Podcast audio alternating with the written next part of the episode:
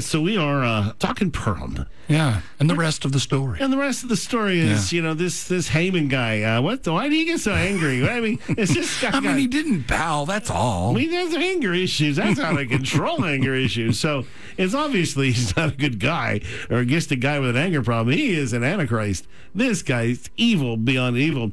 He advances instantly from anger to rage to genocide. I mean, yeah, zero to 60 very quickly. Yeah. Yeah, there is more to this story. So I mentioned Haman was the descendant of Amalek, which is a horrible lineage. If you got to have, you think you've got a bad ancestors, this guy. Talk about family baggage. If you trace him back a few hundred years further, you'll find another reason these two are instant enemies. Amalek comes from the line of Esau. Mm. Mordecai, who refuses to bow to Haman, was a descendant of Benjamin, the youngest son of Jacob. So let's see, Jacob and Esau. Wait, I remember some stories about these two. So the same animosity that most Arabs who are sons of Ishmael feel towards the Jews today, who are sons of Isaac, sometimes exists between descendants of Jacob and Esau. You probably remember the story. Jacob and Esau were twins. Esau comes out first. He's got the birthrights. He's the eldest son. But when they're grown, Jacob tricks him twice, steals his birthright and blessing. He's not a happy camper. Esau promises to kill him, so Jacob flees. He lives with their uncle for 20 years, during which time he becomes wealthy, has a large family. When Jacob bringing his family home for the first time, he had to face Esau. Imagine this. Jacob and all of his sons bowed low, and the two estranged brothers reconciled. but of course, there's always a catch. Looks good. Everything's happy. As it turns out, one of Jacob's sons actually didn't bow to Esau, Esau because he couldn't. Benjamin, who was in Rachel's womb at the time, hadn't been born yet.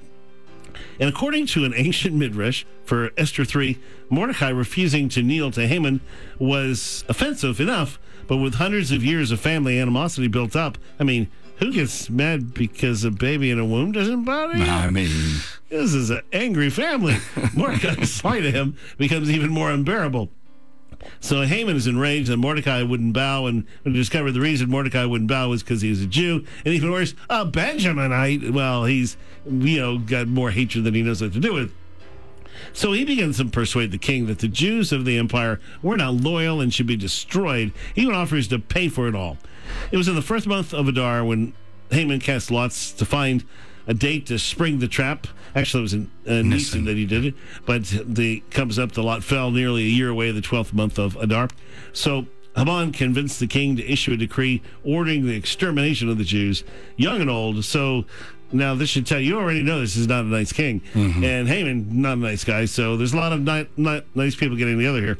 So kill, exterminate the Jews, young and old, women, children, entire kingdom in one day the 13th of Adar. So, you know, I, I, I, love history and, you know, study World War II, you study Hitler and, and all that happened there and, and the Holocaust, which is, I mean, if you ever go to a Holocaust museum, it's just, it's excruciating. I've been multiple times, and, and every time it's excruciating. Now, think of a guy who wants to do that what happened over four, five, six years in one day, mm-hmm. but kill everyone, not just as many as he can, not just six million, but everyone. This guy is so far past evil. So he issues a decree to do this on the 13th day of Adar. So it's a year ahead of time. So Haman also wrote into the order in each province that they were to plunder all of the possessions of the Jews. So normally the Jews' possessions would have been property of the king. So Haman made their possessions free for the taking, ensuring that everyone wanted to participate in the massacre. Right. So you see, you benefit if you kill these people. You get whatever they have.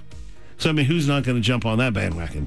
So, when Mordecai learned of the plot, he tore his clothes, convinced all the Jews in the capital to wear sackcloth, repent, fast, and pray. And across the empire, whenever the Jews heard the edict, there was gray mourning. Mordecai asked Esther to appeal to the king. She's too afraid because it was forbidden even mm-hmm. for her to approach the king without being asked these great lines of Mordecai. Do not think in your heart that you'll escape in the king's palace any more than all the other Jews. For if you remain completely silent at this time, relief and deliverance will arise for the Jews from another place. But you and your father's house will perish. Yet who knows whether you have come to the kingdom? And that's the great line for such a time as this. Yeah. Wow. Mm-hmm. So, needless to say, that cuts her to the heart right now. Esther asked Mordecai to gather all the Jews of the city to fast and pray for her for three days before she approaches the king and faces death. Yeah. On the third day, Esther is invited to visit the king. She, in turn, asks the king and Haman to join her for a feast.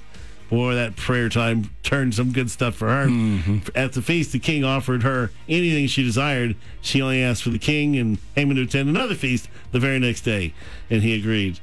It's a setup. You know, this is one of those God moments. It's like, Crafty. crafty. we'll continue that We'll story. do it with food. Yes. Well, it works for everybody. It still works. So Yeah. we'll continue that story, tell you how it goes. In the same way, we're asking you to pray and to go. I'm going to take a moment here and pray, and uh, we're going to um, press in, and we'll come back and teach some more, enjoy some great music, and then uh, teach some more. So, Father, I just thank you for each one of these that are calling. Thank you for uh, their ability to hear and respond. Lord, you know the need.